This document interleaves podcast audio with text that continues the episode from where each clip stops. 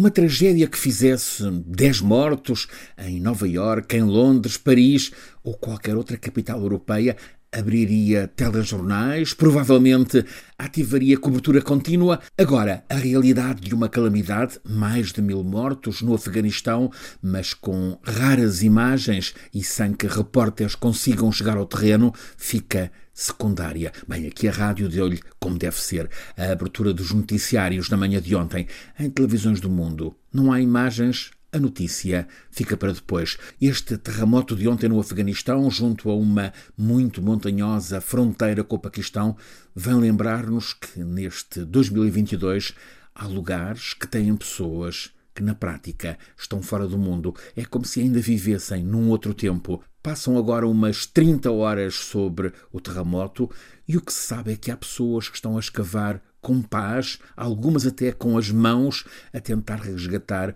possíveis sobreviventes soterrados à mão ou com paz, porque não há gruas, não há tratores, não há outras ferramentas de socorro naquela região tão pobre de um dos mais pobres países do mundo. Há feridos que puderam ser levados de helicóptero para as cidades, mas a maior parte dos 1.500 feridos está a receber o tratamento possível em tendas ou mesmo em improvisadas macas a céu aberto.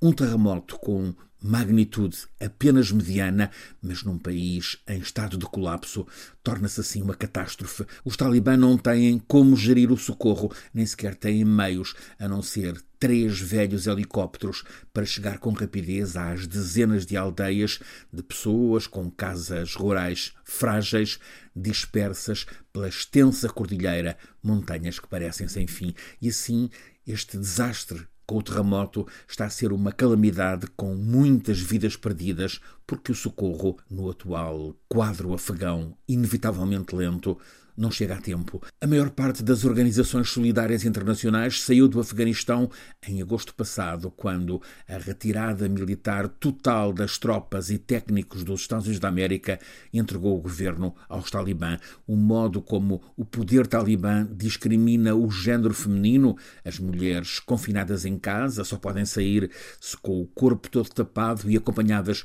pelo pai ou pelo marido, as meninas impedidas de acesso à escola precipitou essa quase total retirada dos internacionais que nas últimas duas décadas tinham tentado ajudar o Afeganistão a funcionar. É assim que este país, com cerca de 40 milhões de pessoas em vida paupérrima, ficou, sem ajuda externa, abandonado à incapacidade do fundamentalismo talibã. Quase todos os países fecharam a representação diplomática em Cabul. Na noite de terça-feira para ontem, aquelas pessoas que vivem nas montanhas de difícil acesso no sueste afegão foram apanhadas pelo terremoto a meio do sono. Toda a gente estava em casa. São casas com construção de consistência muito débil. Ficaram sepultura para centenas de pessoas. Aquela cordilheira, com o nome de Hindu Kush, na região de fronteira entre o Afeganistão e o Paquistão, é pródiga em tremores de terra. A cadeia montanhosa resulta precisamente do choque de placas tectónicas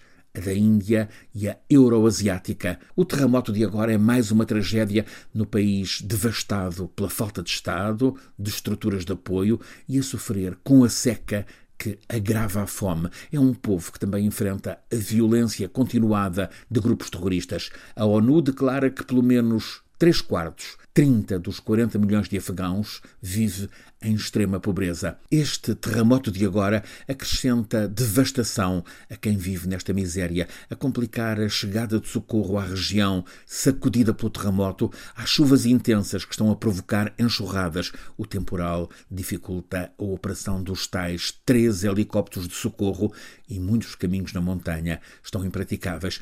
O líder de uma organização de caridade, a Kamash, que funciona na zona Pashtun do Paquistão, vizinha da agora abalada, relata ao New York Times ter notícia de mais de 25 aldeias onde tudo ficou destruído, incluindo mesquitas, escolas, os raros centros de saúde e, sobretudo, as casas das pessoas.